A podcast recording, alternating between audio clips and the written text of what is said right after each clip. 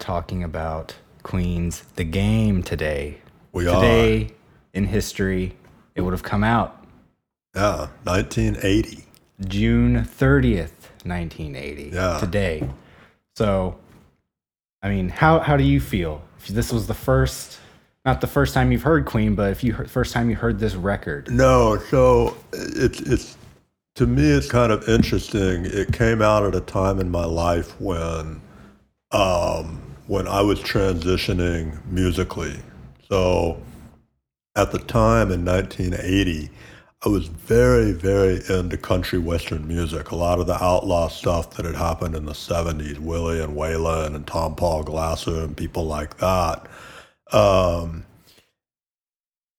that being said, you can't forget the time that We Will Rock You, We Are the Champions hit the scene because it was so massive. Everybody listened to it. And I was much younger then. Um, Was that the first song from this album you heard? no, that was actually an earlier Queen album. Oh, so, okay. um, so in 1980, like I said, I was Oh, in a I very.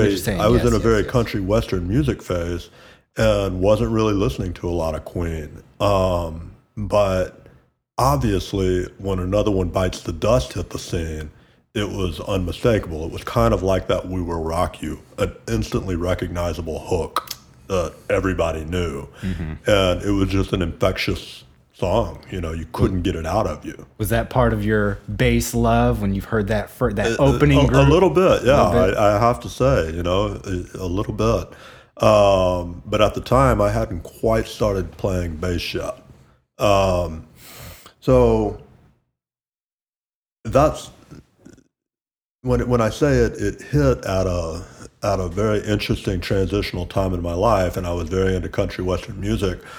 Well, I was also about to really get into heavy metal, and so my life was going to change drastically in terms of my musical tastes, hmm. and so Queen didn't necessarily play a part in that, but this album was something that just kind of floated on the fringes and you just kind of you always heard it you know because there were there were certainly um, songs that are recognizable another one bites the dust dragon attack crazy little thing called love Well, I mean, uh, how many? I believe there's ten songs on the Something album. like that, and yeah. Five of them were released as singles Sure. for the album. So, Yeah. you know, with that much radio play for half the album, Yeah. you know, it's Yeah, so so you're getting that, and I believe "Play the Game" was one of those singles that was released. Uh, so it- it's something that I didn't really think about at the time, but as I got more and more interested into music um, and started listening to Queen more and more um, in depth, I started realizing that, that you know so much happens in this band that there's so much interplay. And if you listen to play the game, you hear those sections where you know Freddie's singing his melody and John Deacon's playing along in the upper registers of his bass, playing the exact same notes. You know, it's just it's like a little you know unison duet, if you will. Um, and there's a lot of interplay like that on the album. What I didn't know at the time that it came out, and it wasn't until much later when I started really getting into, um, you know, as I said, in depth listening into Queen and the individual artists and their abilities. What's fascinating to me about this album is how it's a very, very clear break from what they'd done before. Um, they seem to be exploring more classic um, rock and roll kind of vibe on this album, where you know things aren't quite as grandiose as you heard on you know um, uh, News of the World and th- and albums like that, where they had these- just these these massive songs with multiple layers, you know, like Bohemian Rhapsody and stuff like that, very operatic and um, just very progressive sounding music at the time. Um, and so it seems like they're, they're really getting back into the roots. And you can even look at the cover of the album, and you know they're all standing there, sitting there, standing there in leather jackets, you know, looking like badasses, you know, Yeah. like motorcycle guys. for all of the Queen album covers, this one definitely looks the di- most different. Yeah. like, and you could say plain, yeah. but Well, and, and, and to me, like with, with Freddie Mercury, I mean, arguably he's one of the best frontmen that ever lived. Um, mm. and, and I think it was because, you know, he had this singing ability that, that surpassed so many people and broke so many boundaries. And he also had this ability to just, um, you know, go from that not mm-hmm. kind of kind of feel with with this operatic style to this like this like buff you know dude mm-hmm. in the blink of an eye you know, he could just do that. And that's a very unique ability. Um, and he displays both of those sides, you know, that, that dichotomy on this album very well with another one bites the dust, dragon attack, stuff like that. Um, but the other thing that's fascinating to me about this album, and this is where where I, you know, chose the song selection for this podcast specifically is because every band member has a songwriting credit. And Freddie doesn't sing all the songs on the album. And I think that's kind of cool, you know, because he was such a vocal and visual frontman mm-hmm. that all of a sudden you get lead vocals from Brian May, you get lead vocals from Roger Taylor. Yeah. John Deacon doesn't do any lead vocals on this, but he does a lot of songwriting. does a lot of songwriting. And, and of course, another one bites the dust. It's his song. He wrote it, you know.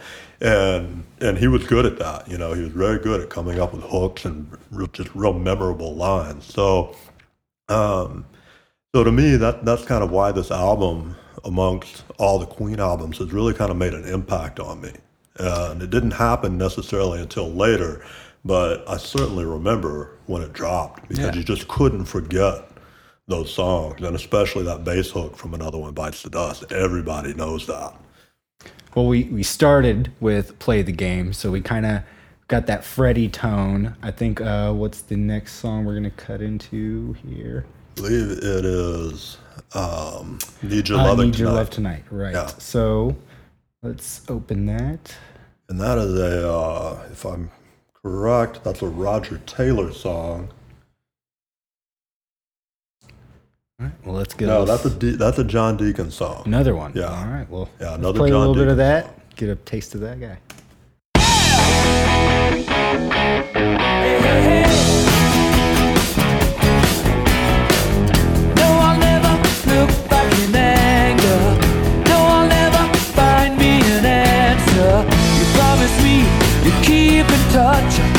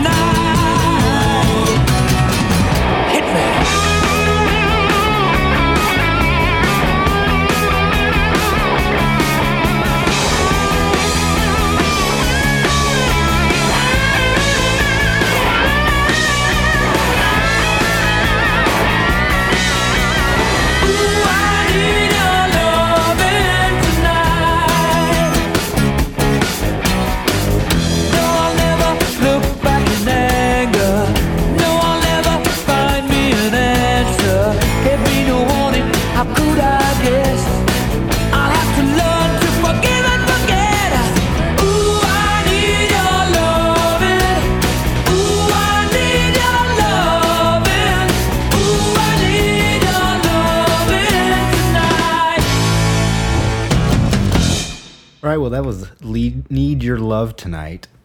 Uh, that was. I don't believe that was a single. I don't think so. I don't think no. that was a single, but definitely was rocking. Yeah, and listen And- to that. I mean, you, you, you, you, you hear these clear influences of 1950s rock and roll. You know, it just, it certainly doesn't sound necessarily like 60s rock and roll, but mm-hmm. there's almost a, a Chuck Berry type feel going on Definitely. in the guitar riffs and hooks and the way the chorus is structured. And as it gets to that sort of bridge part, it gets pretty heavy. Like uh, It does. pretty like it's got that real thick kind of Brian May which- guitar. Which, which is very much like Queen. You hear that kind of grandiose structure starting to come in, Mm-hmm. but then they break it down real quick and they modulate to another key and they go back to that just real hard rocking sound. And it just it it's fascinating to me because it has that 50s rock and roll sound that they're really drawing from there. And and like I said, that's a a very a very definite shift away from what they'd been doing in the 1970s. yeah. Uh, let me pull up a few. So we're gonna get into a bit of the bulk of the discussion here, just as far as the album is concerned. And the one thing I noticed, uh, especially with like play the game, is there's some motifs in the music that carry on. There's some like I hear a little bit of Bohemian Rhapsody and sort of Brian May's like bum bum bum, like he's kind of going Yeah. up the scale a little bit, sort of that rise. A that- lot of orchestration. Mm-hmm. Yeah. and I hear that. Uh, let's see. Okay. So, as we said, it came out on June 30th, and when it came out, it, I believe, got pretty good reception to. That's to me. That's that's the other interesting thing is, I, it was well received as, Mm-hmm. a, as a record by the general public, but the critics just uh, assaulted it. Well, I have a few. I have a few. So, like Rolling Stone. They killed it. yeah, they gave it a three out of five. Um, and Yeah, but if you if you read the review, Yes, yeah. it almost sounds like they're giving it a one. yes, and I mean, there's you, it's kind of weird across that because Rolling Stone has the lowest rating, Yeah. um, compared to say like All Music, these more modern takes, or modern publications that are coming up and listening to this older record and reviewing it. Yeah. Um, so it, it And, and that's the thing, you know, in hindsight, you can look back on this and you can see what Queen was doing and Mm-hmm. How yeah. they were really, sh- you know, shifting away into new musical territory by drawing on older influences. Um, but it is it is kind of interesting to you know hear how this came out and and and I don't know maybe I'm wrong in saying this, but sometimes when something that's considered now groundbreaking, like an album, like like this kind of album. Um, if you if you look back when it happened, it's like people almost didn't like it. Like the, the critics like, I don't know what to do with this. This isn't the Queen that I knew, you know. Um, there, there are some eclectic songs on there. there are, yeah. you know, and I mean, you can you can take attitudes like that all the way all the way back to uh, Stravinsky's Rite of Spring, you know, when he famously premiered it, and people didn't had never heard this music before, and they rioted, you know, um, you know, it's not that, not quite as big an impact as that, but you know, yeah, sure, critics just listen to it and like, are you kidding me? This is this is this is all over the place. They don't know what they're doing, you know, but. I think they did. I think they knew exactly what they were doing. And to me, that's the genius of Queen. Yeah. Uh, I also, I mean, listening to it, this would be my first time really listening to the album all the way through on a personal level. I've listen, I've heard the singles uh, through various media forms throughout the years. Sure. Um, but listening from front to back, it was again hearing motifs of previous Queen, hearing where Queen went after the album. Yeah. Um, that they did the diverse songwriting where you have uh um the song is escaping me. Let me pull it up. Uh, crazy little thing called love.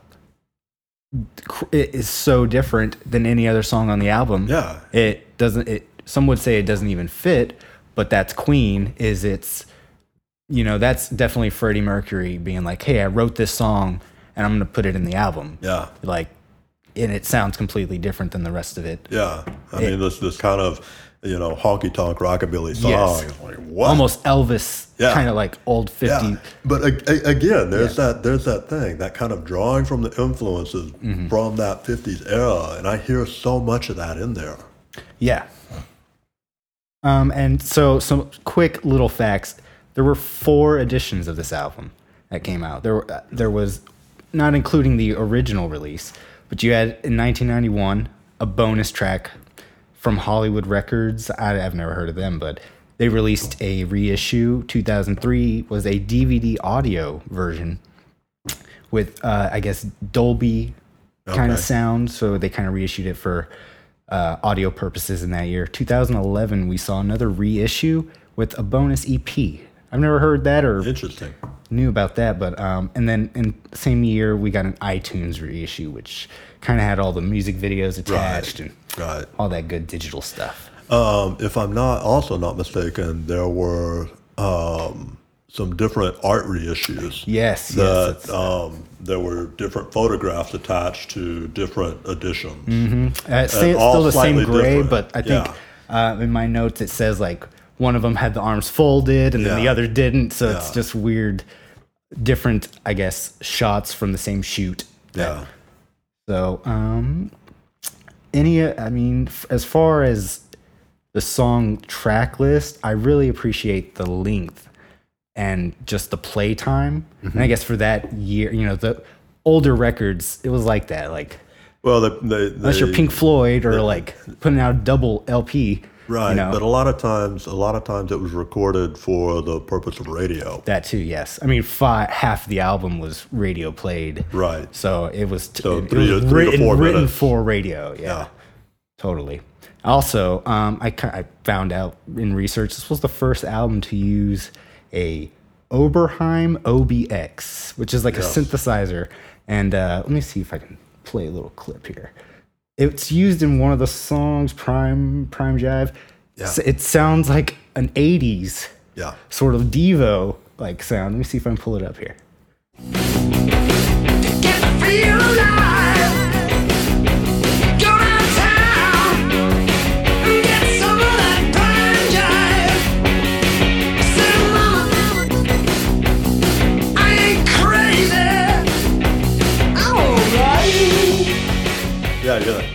Yeah. That boop, beep, boop, beep. yeah, you can hear it, and it's it's real playful. It almost is like, what are they doing? Who you know? It's Freddie being Freddie and having Yeah. fun with the song, but it's almost ahead of its time. So interesting thing. You just said Freddie being Freddie, having fun with the song. Freddie didn't sing the song. I imagine he's playing keyboard. Sure. I imagine that's him just like, beep, beep, beep, beep, like Yeah. kind of dancing around, Yeah. playing that little Yeah. that Oberheim or But, whatever. but yeah, very whimsical. Yes, very, Very and whimsical. it's the sound of it reminded me of uh, just a few of kind of futuristic. To- I mean, I don't know how many Queen songs really had synthesizers in them that I can really recall. I mean, I, there's a lot of classic Yeah. piano, a lot of like orchestration. Well, you when it- started you started to hear more of that, of course, be, you know, coming into the 1980s Yes, and beyond. Um, you know, you started to hear more of that being used Mm-hmm. in lots of bands, but um, but I think it's appropriate entirely to see it happening right here, Mm-hmm. especially band. yes, You know, I mean, and, and why wouldn't they? You know, they they were they were you know pinnacle musicians, and why wouldn't they take the newest New stuff on the equipment. on, on the on the scene and say, let's what can we do with this? I mean, you know, Pink Floyd did that with Dark Side of the Moon, and you know they came up with some incredible stuff. You know, but yeah, taking chances with new up up and rising uh, technological advances and, that and- come and in. Lots of progressive progressive bands do that. Rush, my favorite. You know, Mm-hmm. they people talk about the dreaded keyboard era of Rush, and I'm like, it's not dreaded to me. I loved it. Yeah. you know, but that that's that's Rush and that's not Queen. But the point being. Yeah, of course they're going to take this stuff and they're going to try and say, "Hey, look what I'm doing," and they're going to figure out a way to use it. Uh, it's use it in i mean i'm sure they didn't write that song with them we're going to use this keyboard in mind Right. i bet they wrote the song and it was like hey they're in the studio Yeah. and he's playing with it and oh this sounds kind of cool Yeah. because it is just in the background it's it's a an addition to the song not a reason Yeah. for the song So, if you don't mind, um, you know, since we're kind of kind of touching on that that subject, and I've already kind of you know spilled the beans about who's singing vocals on that song. well, yeah, it's Roger Taylor, it's the drummer, and he was a massive, massive vocal impact on this band. Even though Freddie, you know, took most of that for, for as the front man. Um, in terms of backup vocals, he was incredible. I mean, Yeah. incredible. You know, It's all real rock and layers roll. on It's- Bohemian Rhapsody that, that all of them contributed to, but he would he was just able to just get higher and higher and higher and, and get that all all that sound and create that that opera, mm-hmm. you know, that choir. So if you could, if you could just play the song from the beginning, yeah i think uh, Freddie sings the intro, and if you listen closely, you'll hear Roger Taylor, and, you, and it's not entirely perceptible, but you hear the voices change. All right. Well, we'll cut into that song, and then we'll continue our discussion.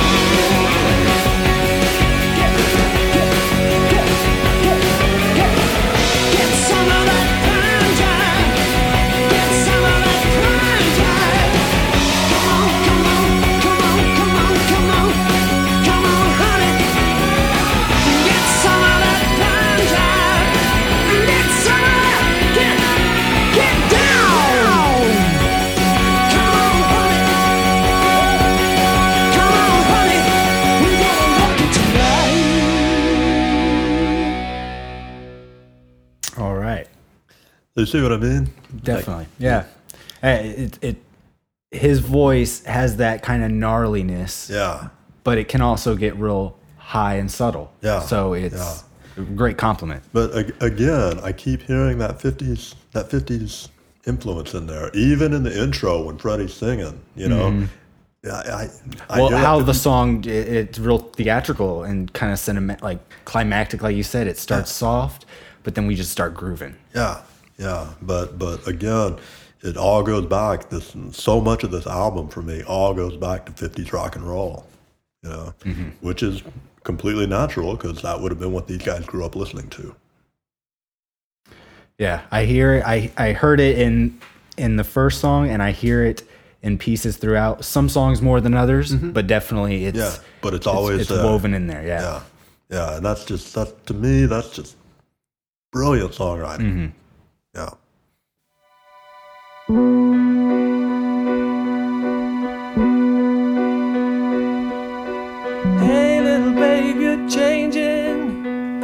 You feeling? It ain't no use in pretending you don't wanna play no more. It's plain that you ain't no baby. What would your mother say? You're all dressed up like a lady. How come you behave this way?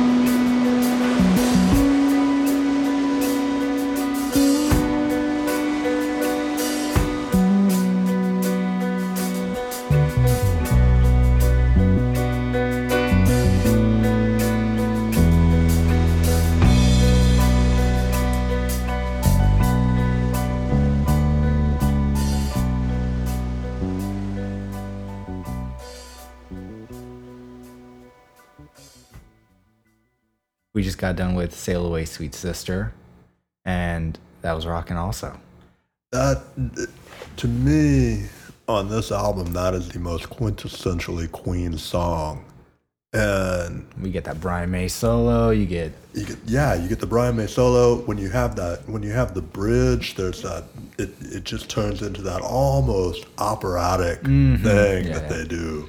Um, but what's interesting to me is Brian May takes lead vocals. it- you it sounds great. It, it Yeah. does. It does. And the very first time I heard this song, I just assumed it was Freddie Mercury, you know? But when the bridge comes in, Freddie sings the bridge, and, and it's one of those things like um, Rock It Prime Jive, where he sings the intro, and then Roger Taylor sings the the the rest of the song. You have to listen for that because they've worked so long together, and they've done so many vocal things together that uh, they just sing well together. I wonder how many people would listen to this album on first and not recognize that Freddie is singing all of the like she he isn't singing Yeah. all of the songs. yeah. You know, I mean you would almost forget that and if you were just kind of yeah. grooving to it. And I, I think that's what that's the trap I fell into when I first listened to this record is I just assumed Freddie was the singer. Like, oh wow, he sings all these songs. Uh, yeah. And it was just in my ear that no, Freddie's the vocalist and I didn't really pick up on the little vocal nuances that way. Um, because they're all so good. Mm-hmm. They all have Yes. such good voices. and they all le- lend to the song each song that they're in. Exactly, So yeah. it, it what it, you know if Freddie was singing Brian's part, you know I can kind of imagine it, but it almost doesn't kind of fit in a way. Yeah. Not that it wouldn't sound bad, but that it's um I don't know. It is it was Brian's song to sing. It was, yeah, it was. Um, I think you know, kind of kind of wrapping it up. It's it's really cool to me that that you know everybody really pitched in songwriting in this band. You know, there wasn't a single member in this band that wasn't a strong songwriter, and there wasn't a single member in this band that wasn't a strong vocalist. There wasn't a single member of this band that wasn't a strong player. I mean, they're they're just a good band. You know. Yeah, I, I think audiences re- realize that in a, in a way, um, Yeah. because I mean the record was a very good seller, had all those singles. I think this at this point, you know, um, how many I, I didn't count how many Queen albums were before this, but this is definitely later on. Yeah. So they do have that established audience, but. I think it's uh, you know it, um, what I was looking at. It's it was like their um, it was the only Queen album to reach number one in the U.S. Yeah. So regardless if that's because of another one bites the dust or crazy little thing called love, in this in the country at that time, this album in their career got them to number one at least here in the states. So that I think you know we were all recognizing as a, a collective unit where Queen was kind of Yeah. at and they're growing. Yeah. So And and also for what it's worth, "Sail Away, Sweet Sister" was never performed live by Queen. oh wow Yeah, they never played it live. wow Yeah. is that is there a reason you know? But Don't know. Maybe it just never made the made the cut in the set list for whatever reason. Hmm. yeah.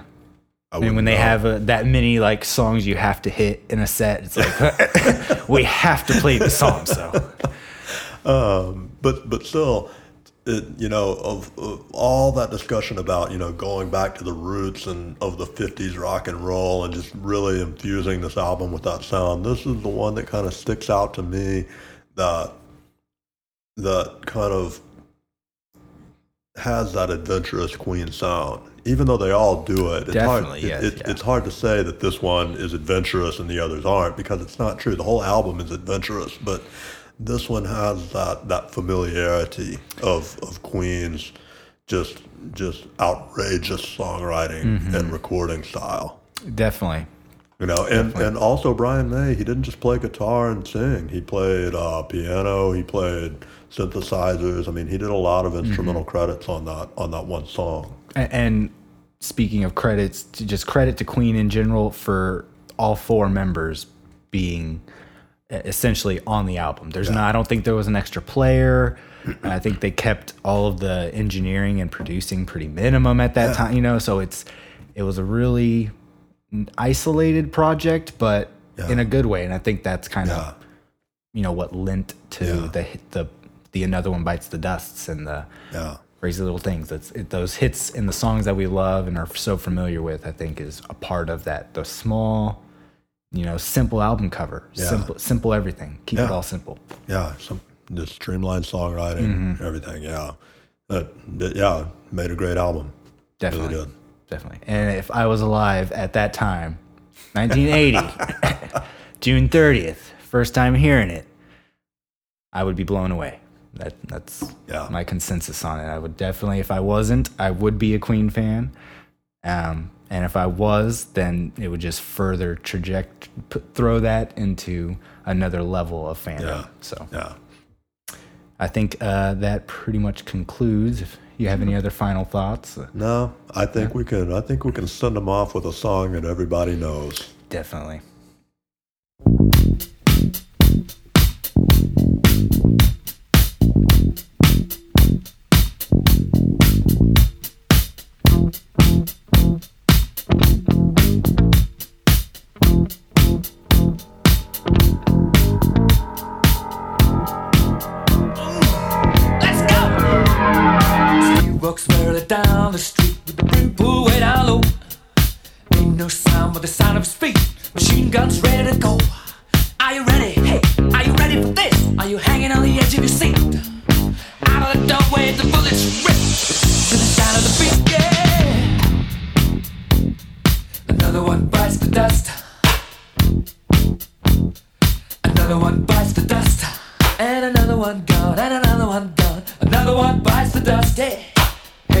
Gonna get you too. Another one bites the dust.